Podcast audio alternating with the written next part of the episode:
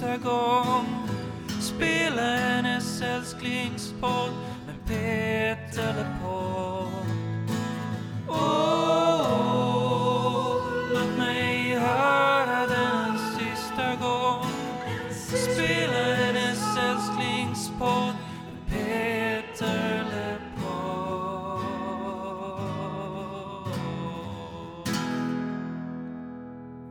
Välkommen hem! Du lyssnar på Peter LePod, Sveriges mest populära podcast, helt dedikerad till Peter LeMarc. Jag heter Tony Savela och som vanligt så har jag med mig Emil Gustafsson Ryderup. Emil. Bär du ditt huvud högt idag? Eh, när jag bär mitt huvud trött eftersom jag håller på och flyttröjer och flyttstädar. Tony, har du känt den senaste tiden att det är du som kör djävulens vagn? Skulle Peter LePod då vara djävulens vagn? Jag vet inte. Jag är i alla fall väldigt nöjd över att få presentera dagens avsnitt. Idag nu när vi ska prata med Vågar man säga att det är en av få låtskrivare och artister i Sverige som kan mäta sig mot Peter LeMarc? Ja, du har mer koll på artisten än jag, så jag vågar inte säga bu eller bä där. Ja, det är i alla fall eh, Plura Jonsson vi pratar om. Frontfiguren i det band som var Eldkvarn. Och ehm, vi håller ju Emil på och pratar om Peter LeMarcs Mm. tysta år. Det vill säga åren mellan Nio Broars väg 97 och eh, det som håller oss vid liv 2003. Och ju mer vi har grävt i dessa tysta år så har det känts allt mer självklart att prata om Limbo. Den första skiva som Peter LeMarc producerade. Eh, Och därför blev vi väldigt glada när Plura eh, ville vara med och prata om just den skivan. Det här blev ett samtal som till största del kretsar kring inspelningen av Limbo. Men vi kom också in lite grann på var Eldkvarn befann sig innan Limbo. De samarbeten med, med Peter som, som fanns där också då. Eh, Och var Eldkvarn som band är idag. Mm. Eldkvarn är ju en rätt ny bekantskap för mig. Har jag hört namnet Eldkvarn? Ja. Har jag hört Kärlekens tunga och ett par till låtar? Ja. Men jag har aldrig riktigt grävt ner fingrarna i jorden på det Norrköpingsband som är Eldkvarn. Eh, så jag har ju liksom fått upptäcka dem i och med nu då eh, Peter LeMarc och den här podden. Vilket har varit rätt kul för man drar liksom man drar bort liksom ridån för en helt, en helt till värld och 25 till skivor och en helt ny röst med Plura och en röst med Karla och en så här. Så det, det har varit kul för mig. Ja, vad tycker du om Limbo? En fantastisk skiva. Vad känner du själv? Vågar du svara? Jag tycker också det är en fantastisk skiva. Eh, absolut en av Eldkvarns bästa skivor och kanske en av, om, om vi ska prata om de bästa hundra svenska skivorna så, så skulle jag absolut tro att den hör hemma där. För mig så personligen, jag däremot har ju varit ett väldigt stort fan av Eldkvarn i, i många år nu. Eh, jag upptäckte dem som tonåring när de släppte skivan Atlantis. Eh, men det var i och med Svart blogg som kom 2007 tror jag som jag verkligen drabbades av Eldkvarn. Jag bodde i Norrköping då, jag hade flyttat dit från Kalix eftersom jag hade träffat någon tjej och du vet det tog slut med den där tjejen så som det gör och jag var sådär ledsen som bara en du vet nydumpad 20-åring kan vara. Och då släppte Eldkvarn den här låten Fulla för kärlekens skull. Och jag, jag minns hur Plura sjöng Nu rullar tårar nerför kinden när jag kör ut genom Södertull. Och Södertull var den där busshållplatsen som du vet där jag hade suttit och gråtit liksom bara, du vet, tidigare den dagen innan jag hörde låten första gången. Så, så även om jag kom över den där tjejen så småningom eh, så skulle liksom min kärlek till Eldkvarn hänga kvar. Eh, de, de betydde väldigt mycket för mig liksom den här perioden i livet och har liksom sen fortsatt betyda någonting. Ja, alla städer i Sverige är ju på något sätt någons Trollhättan. Ja men precis så är det, vi har alla varit unga igen. igen. Vi har alla suttit på ett eh, kanaltorg någonstans. Innan vi sätter igång så vill jag också bara påpeka att vi kommer referera till en bok när vi pratar med Plura. Och det är en bok som heter Texter och historier från den stora landsvägen av Plura Jonsson och Eldkvarn. Och det är väl lite grann kan man säga en motsvarighet till Peter Lemarks 100 sånger. En, en bok som går igenom eh, utvalda sångtexter och, och olika album. Och inför det kapitlet som handlar om limbo så finns det ett jätteintressant transkriberat samtal mellan Peter och Plura där de eh, pratar lite grann om uppkomsten av den här skivan och eh, lite olika stories från inspelningen. Och några av dessa stories kommer ni få höra även i det här samtalet. Kan vara värt att nämna också Emil att eh, Plura har ju gått och blivit lite av en eh, kollega till oss, kan man säga så? I och med att han har startat, i och med att han har startat en egen podd. Precis, han har ju podden eh, Poddkarusellen med Mauro Scocco och det känns som att det är eh, den podden i Sverige som nämner Peter Mark näst mest gånger efter vår. ja, kanske det. Jag tycker det är också, jag tycker det är en väldigt rolig podd.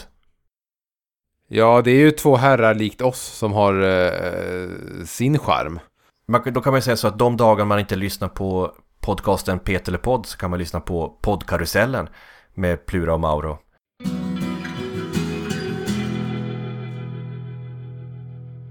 Om vi börjar då med änden Peter Lemark. Mm. När lärde du känna honom? Ja, det måste varit i början av 80-talet. Vi spelade i Trollhättan, tror jag. Och så var det ett band som var förband, Box 81 då. Ja. Eh, och sen eh, hade vi så trevliga, de var så trevliga grabbarna så att de hängde med till Göteborg för vi spelade på något som heter Västgöta nation. Som låg nere vid vattnet. Eh, och ett skitlitet ställe. Ännu mindre loge. Det var, logen var typ två gånger en meter. Mm. Och där klämde vi in oss två band. Eh, och så spelade vi där i två dagar. Och de spelade före oss. Så där lärde vi över, där träffade jag Peter först. Vad minns du av honom som liveartist då? Eh, jag minns, det är svårt att säga för det är så färgat av hur jag minns honom nu. Va? Hur han blev. Han blev ju en fullfjädrad entertainer så att säga. Det finns, eh, jag såg ett blogginlägg på nätet där någon hade sett er 1981 i Göteborg. Det måste vara Aha. Den här konserten jag pratar om då. Ja. Och han skriver att eh, Peter var då en ung man med vilda ögon och stora gester. Känns det igen?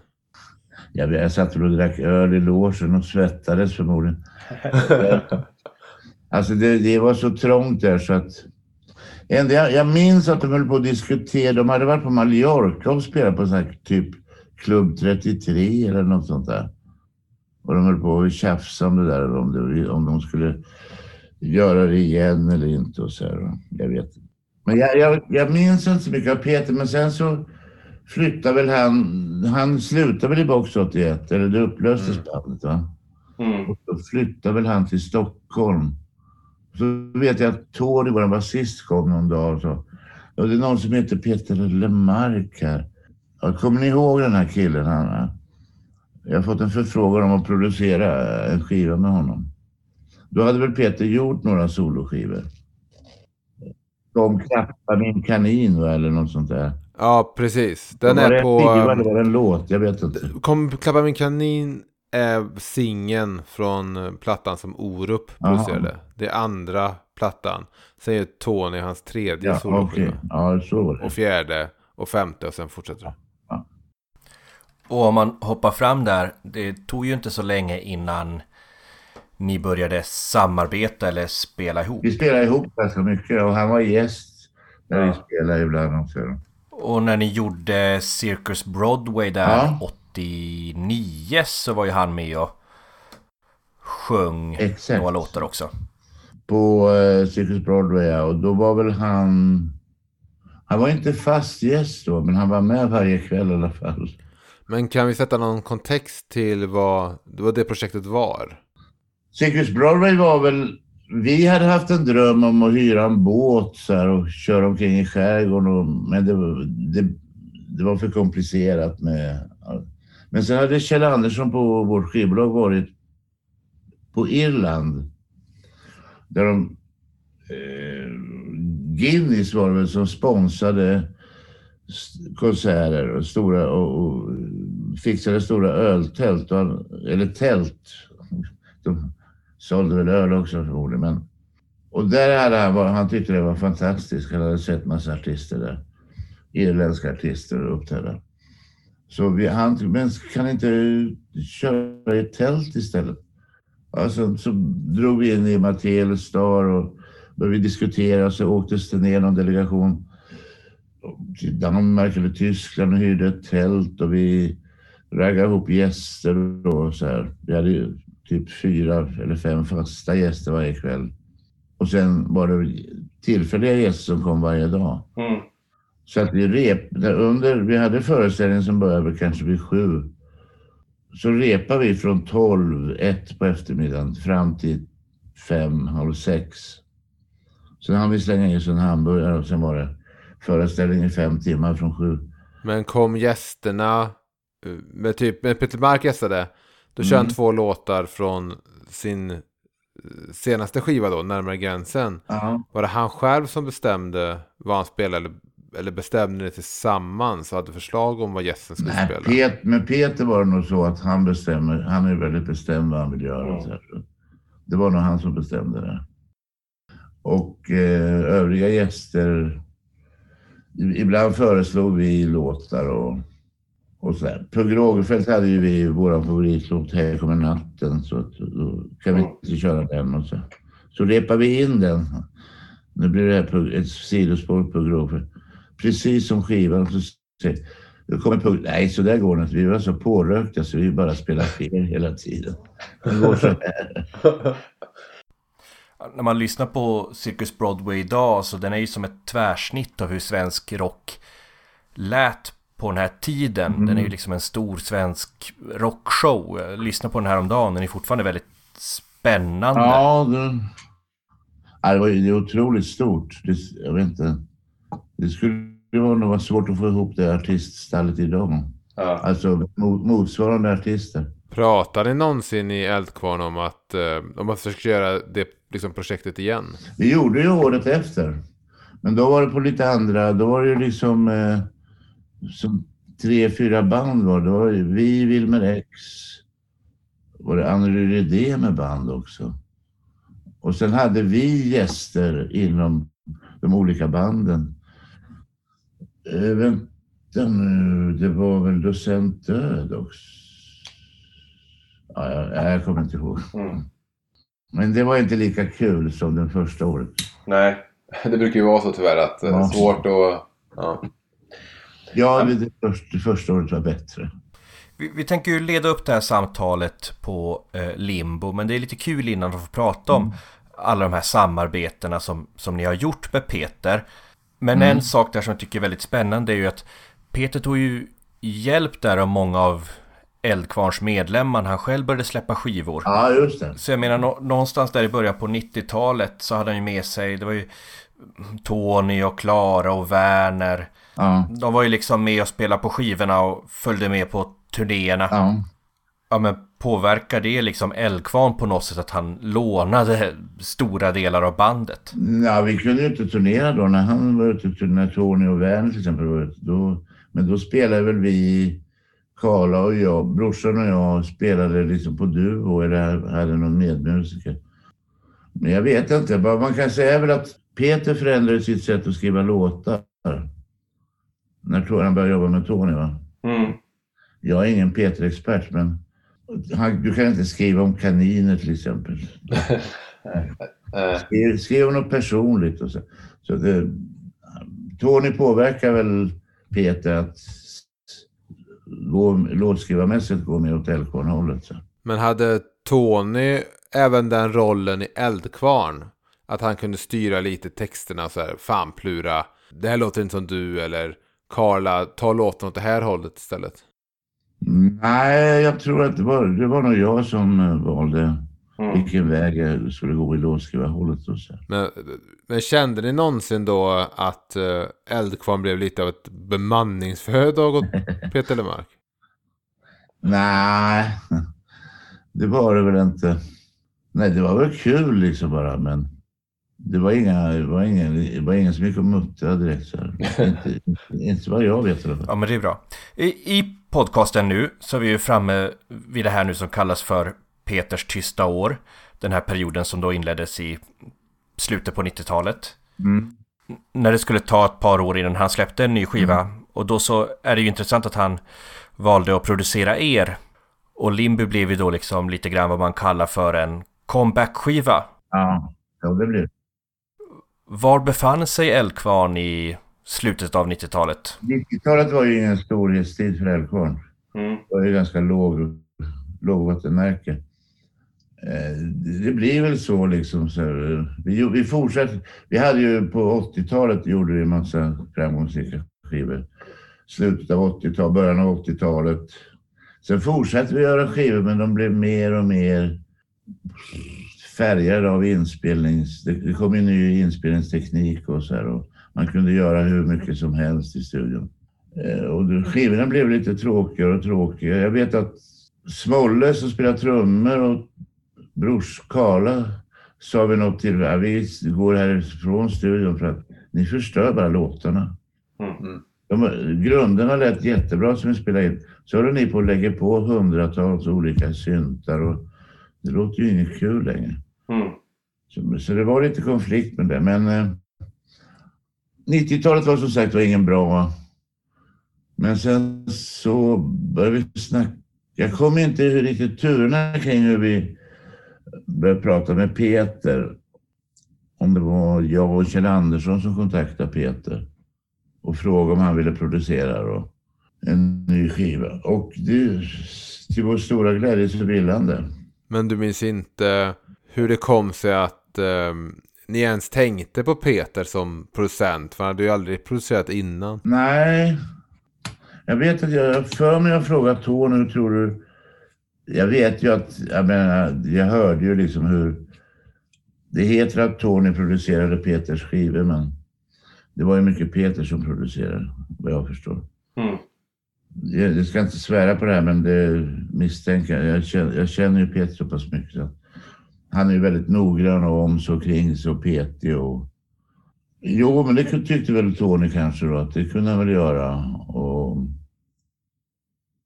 Ja, det blev i alla fall att jag och Peter träffades hemma hos honom ute i Bagarmossen. Och så pratade vi om vad vi skulle göra för skiva. Och jag var väldigt, lyssnade väldigt mycket på Dylans Time Out of Mind. Mm. Och det gillar ju Peter också, så vi lyssnar på den. Och ja visst, men vi gör något liknande. Samma produktionssätt och så här. Så att... Sen åkte jag iväg till eh, Kosterö, Sydkoster. Och, Ja. Och Peter skickade med lite inspirationsmusik och så här. På den tiden fanns kassettbandspelare. Kassettband.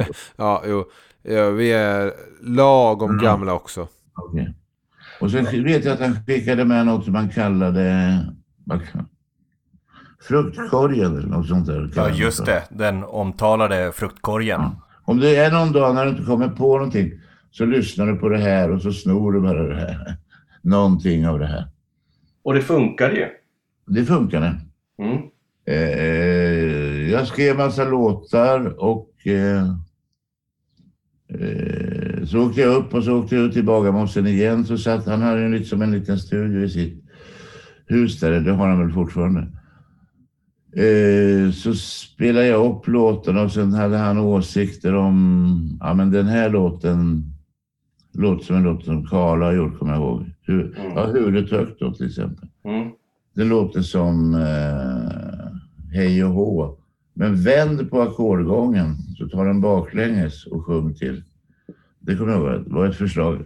Så gjorde vi det och så spelade vi in den så också. Det blev så. Eh, sen så skulle vi ha musiker då. Då, vill, då, då var det ju det här med... Så vi gjorde ju demos som var väldigt avancerade, Mm. tyckte jag. Har du kvar de här demorna? Va? Eh, ja, någonstans. Ja. The Bagarmossen Tapes tror jag de heter. Eh, Jag brukar se dem ibland när jag städar eh, och slänger vissa grejer jag inte vill ha, men de har jag sparat alltid. Alltså skulle vi ha då, ja vi måste ha två trummisar för det hade ju Dylan på Time Out of Mine. Vi, vi, så vi var två trummisar när vi spelade. Mm. Det var ju väldigt, de övriga i bandet tyckte ju inte att det var så kul liksom med det här Peter kom in och petade i allting. Våra, våra, han sa till våran pianist, det räcker om du spelar med ett finger. Våran pianist Claes, han är ju klassiskt utbildad. Så han tyckte, vad fan är det här för något skit? Och Werner, våran trummis, var inte glad om att Christer Jansson var med och trummade. Christer Jansson är ju mycket mer en skolad trummis än vad Werner är. Bara, ja, det ska svänga. Bond, bondtyp. Ja. Men i och för sig, det är ju Peter också. Västgöta. Bond. eller- Och, och bara det här sättet som ni jobbade med två trummisar och ljudet som läcker in i varandra. Ja. Det skapar ju samma den här spöklika känslan som finns på Ja. Time of Mind. Precis. Så att eh, det det blev ju väldigt bra liksom. Men det, jag tror att det var jobbigt för Peter. Då har han ju sagt efteråt att han skulle aldrig producera en skiva till med Eldkvarn. i alla fall.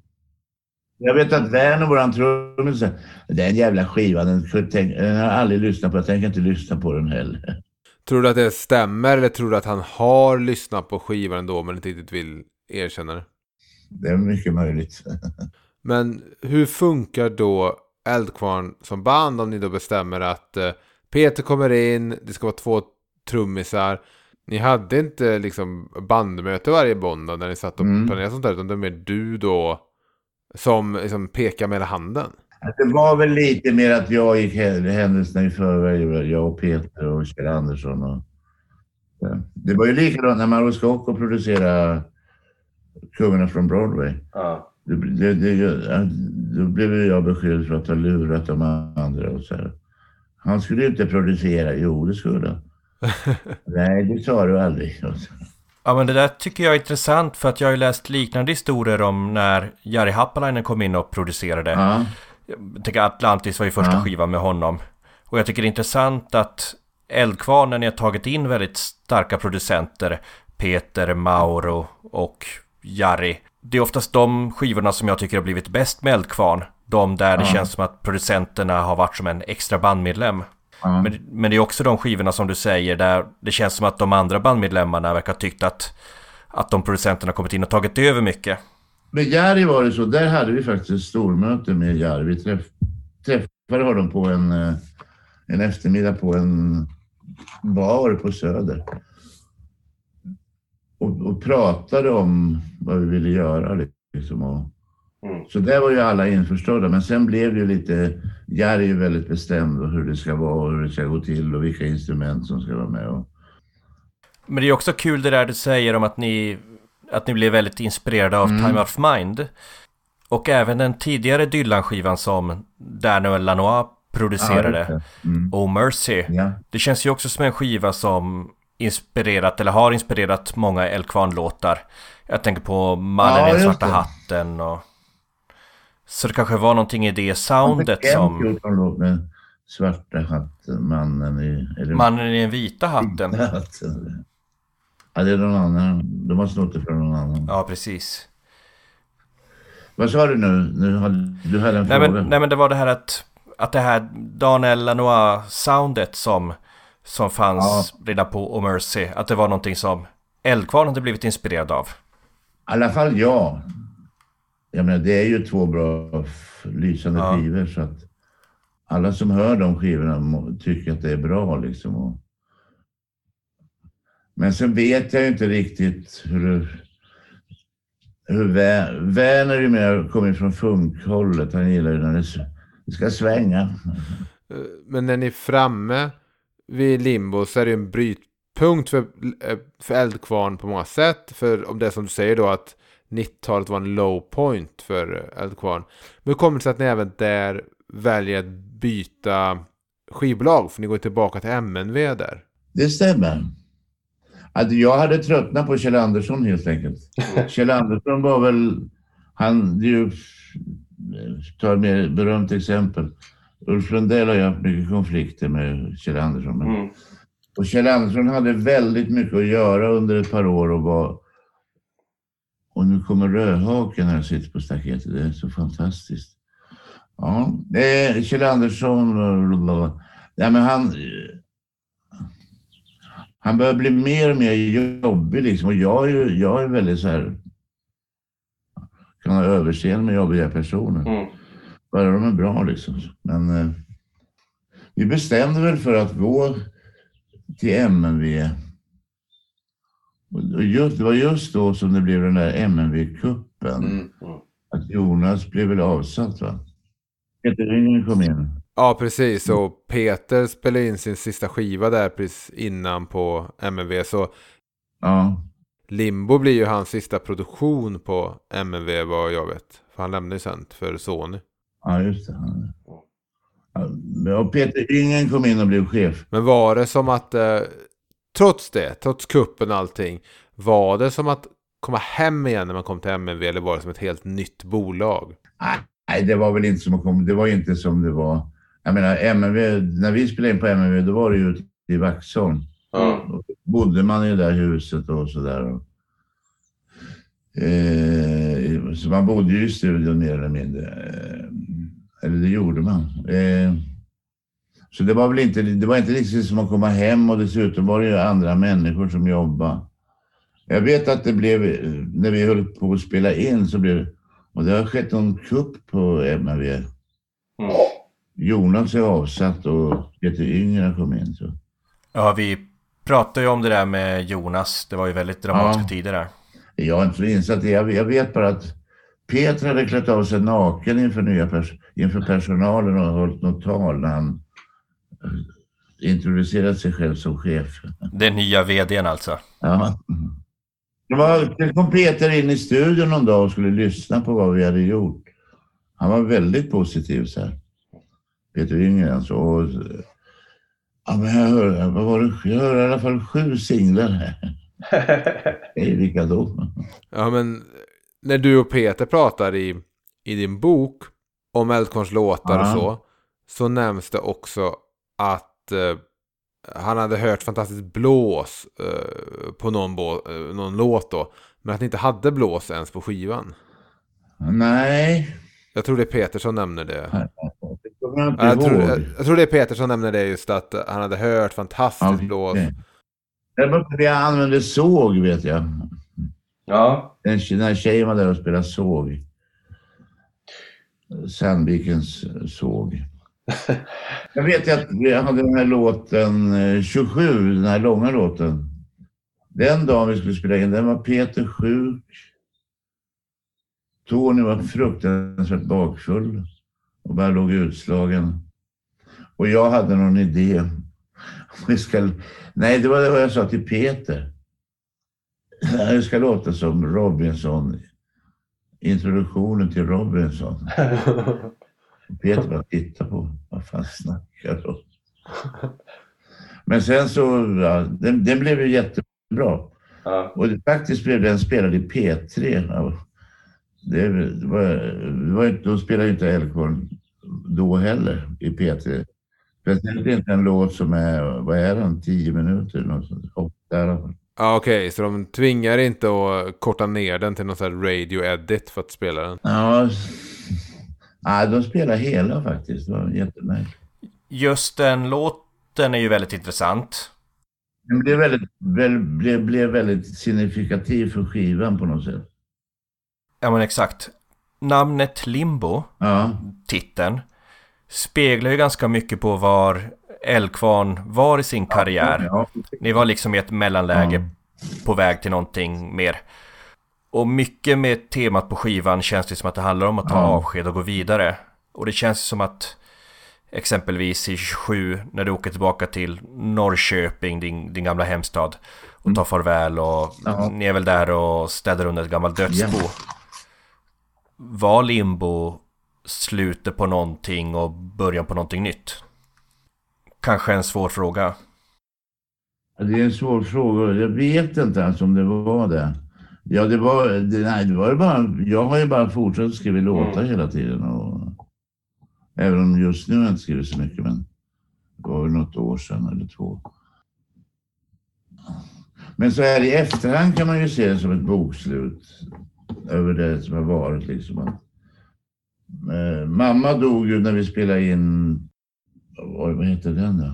Lyckliga tider. Exakt. Sen dog ju pappa under limbo då.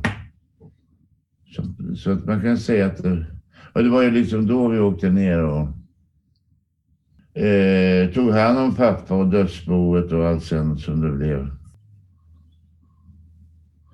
Låtarna är ju inte speciellt glada om Nej. man säger så.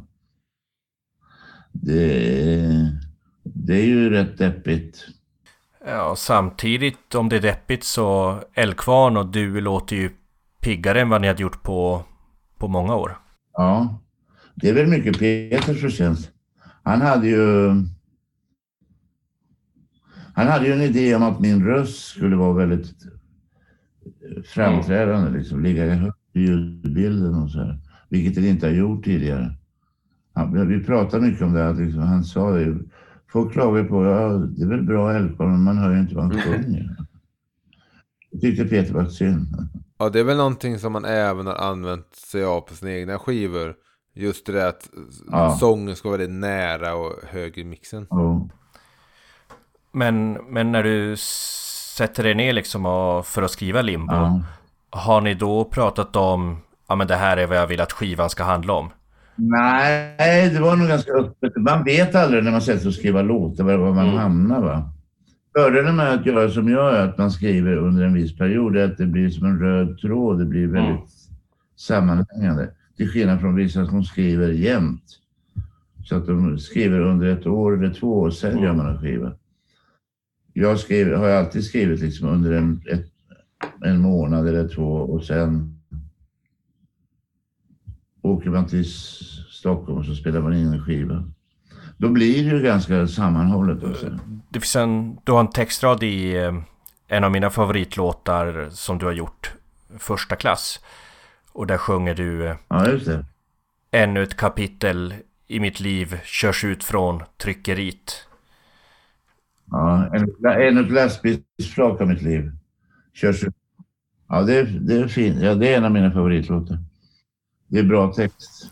Ja. Det finns många bra. Ja, och jag vet att när jag har varit och sett Eldkvarn, jag har sett er kanske tio gånger, så är det några gånger jag har trillat fram halvberusad och bett er spela Ja, första okej. klass. Och det är kanske det som du och Peter har gemensamt, att varje ny skiva har liksom varit ännu ett kapitel i boken. Ja, det kan man ju säga. ja, det var väl inte så mycket av en frå- fråga kanske. Det är inte så mycket att kommentera, men, eh, men det kan jag hålla med om. Med tanke på just det här låtskrivandet och eh, textförfattandet. Var Peter involverad i eh, eh, även i texterna till låtarna? Eh, ja, det tror jag han var. Lite grann på vissa låtar. Det kommer jag inte ihåg speciellt, men eh, han hade nog åsikter om vissa... Jo, han hade åsikter om vissa formuleringar och så här. Det här har du använt i den låten och så där. Det är ju alltid så när man skriver låtar, det här har jag gjort. Man känner, man vet med sig. Det här har jag skrivit förut, men det är ingen som märker. Mm. Mm. Men det märkte ju han. Så att vissa textrader och sådär gjorde jag om. Eh, har, du, har du jobbat så med andra producenter också? Ja, Kjell Andersson lite. Men Kjell Andersson är ju oftast att han retar sig på några Mm. ord så här som... Ja, jag, jag, nu, jag kommer, nu kommer jag inte på... Jag rullar runt i sängen. Nej, men det var någonting han tyckte. Ja, men det här är bara larvigt. Jag hatar det här. Du får skriva om det här. Och då gjorde jag väl det. Jag vet inte om jag gjorde det. För. Men eh, ja. Men det är inte så vanligt så här, att folk lägger sig i texterna. Det I Älvkvarn är det väl... Och nu skuttar en hare förbi på väg. Eh, Du bor i Flen nu va? Du har flyttat dit? var utanför mellan Flen och Katrineholm vid Harpsundssjön. Det är en liten grusväg som går förbi här. Så att, idag är det fantastiskt väder också. Ja, det är jättefint här Ja, i. Göteborg också. Ja, ni är i Göteborg eller? Ja, vi sitter i en lägenhet som eh, jag ska flytta ut. Så det sitter, därför ligger en bananlåda här, här bakom Ja, jag oss. ser den. att, eh, här. Precis. Jag undrar vad det var, var det installationer? ja. En Ja, det är inte ingen sån här modern konst.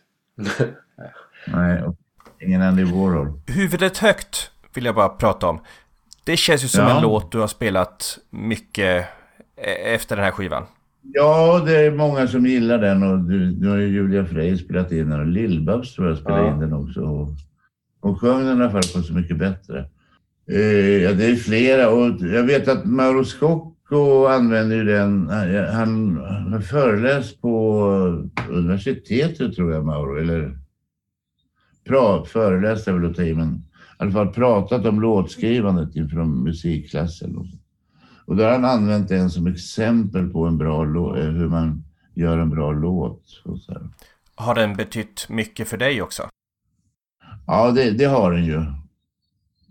Men det blir som en låt där som blir spelade mycket, att man blir lite trött på det. Så här. Men varje gång man spelar den så, så grips man ju av den.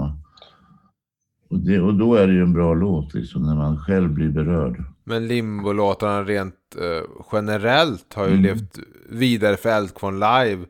Eh, på de här mässskivorna så är ju, Ja. är ju på alla de tre skivorna är ju Limbo-låtarna representerade.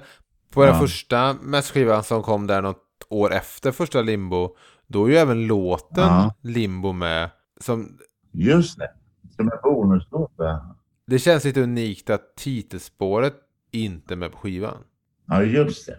Så var det. För den kom ju med på EPn sen då. Limbo kom ju senare, ja, själva låten. Ja, Limbo Plus var väl en EP som ni släppte året efter då. Ja, exakt. Skrev du den när du var ute på Koster och skrev låtar till Det Limbo? skrev jag efteråt. Du skrev den efteråt? Okej, Ja. så den var aldrig tänkt att vara med? Nej, För jag trodde ni... det diskuteras varför finns det ingen låt som heter Ja, Limbo. Jag skrev den, jag vet inte, kommer inte ihåg turerna, men jag skrev i alla fall den här låten. Vi skulle släppa någon eh, ny singel eller något eller... Och då gjorde jag en låt till och så. det är ett snyggt sätt att låta platta man har släppt leva vidare genom att man sparar titelspåret till något år Ja. senare. Eh, Ja, det, det är någonting som Mauro kan lära ut då på universitetet. Sen vet jag den där fruktkorgen så... Jag hade aldrig några problem med att få fram låtar då, men jag tänkte jag måste kolla på det här och så var det någon låt med Bobby Bland va? Bobby Bland. va? Ja, allt det här som gör så ont tror jag den blev. Och jag gillar den Bobby Bland-låten. Jag kommer inte ihåg vad den heter i original. Men I'll Take Care of You tror jag. ja, okej. Så jag snodde väl den rakt av och gjorde allt det här som gör så ont. Men det upptäckte ju Aftonbladets eh, recensent. Eh, Sten. Håkan Sten, ja. Han nämnde ju det. Är inte den här väldigt lik Bobby Bland? Låt bla bla bla. Och så. Den har jag eloge för. Men har du kört med det tricket efteråt? Nej. Nej, jag har aldrig varit inne på så här mycket och sno. Jag är mer så här att jag, jag snor omedvetet. Att jag kan höra något på radion bara, det här var ballt. Det här vill jag göra liksom. Något liknande och så gör jag det. Det blir någonting eget. Jag försöker att efterlikna det jag har hört men det blir någonting eget liksom ändå. Va? Men med tanke då på Bob Dylan och inspirationen från Time Out of Mind. När jag satte mig in i den här skivan. För jag har inte direkt lyssnat på den. Time out of mind. Limbo.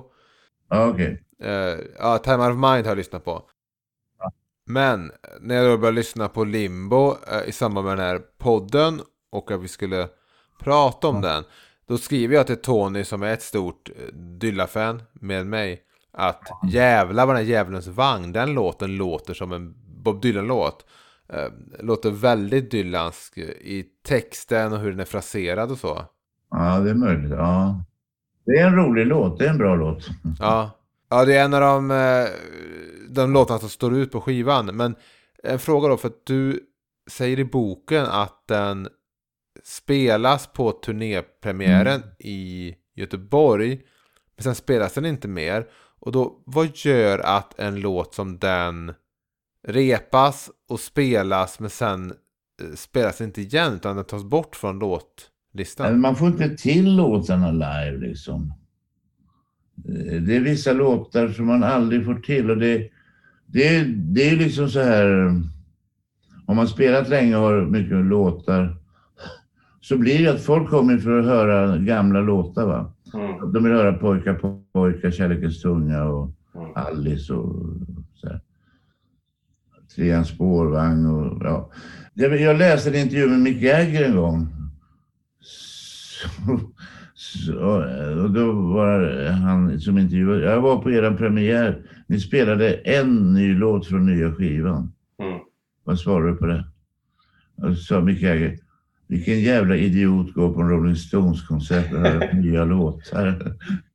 Nej, men det blir så. Man, det, man, man, det, det blev så för oss ett tag att vi släppte ju skivor på 90-talet. Mm. Var man ambitiös och skrev och man hade kanske sju, åtta nya låtar. I, men efter Mm. fyra, fem spelningar hade man en ny låt kvar. För de gick inte så bra de skivorna så det fanns ingen publik. Mm. Men den skivan jag gjort på 2000-talet. Limbo, de vi gjorde med Jari. Där är ju liksom, eh, eh, eh, där var ju, där spelar vi bara nya låtar i princip.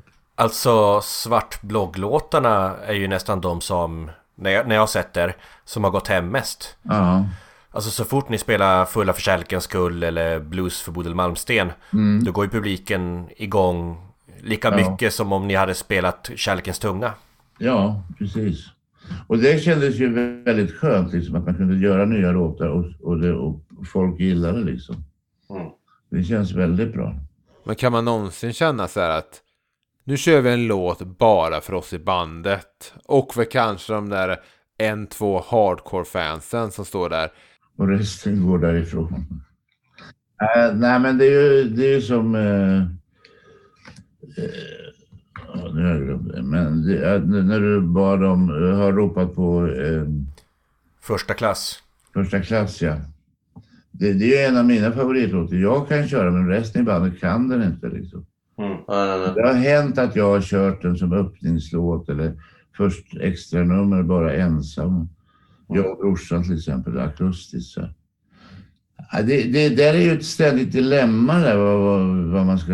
och- Visst, vi kan spela eh, låtar som två stycken i publiken gillar men de andra ja, känner inte Mm. till. Men det blir inte så bra stämning i lokalen.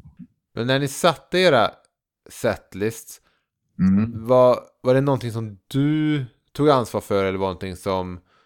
Var det som hela Eldkvarn var en bandövning? Generellt sett, i stort sett kan man säga att jag gjorde det. Ja, det är klart. Ibland hade man diskussioner. Kan vi inte köra den låten eller den eller den? Och så försökte jag inkorporera dem i låtordningen, de förslagen. Och sen, sen märker man ju vad utfallet blir efter ett tag. Att nej, men det funkar inte med den här låten. Mm. Vi tar den där låten, den funkar mycket bättre. Och om jag får återgå till Limbo Nu är det ju Det är väl över 20 23, 24 år sedan, sedan ni släppte den Ja, Vad tycker du om den idag? jag tycker den är skitbra. Mm. Fantastiskt bra skiva.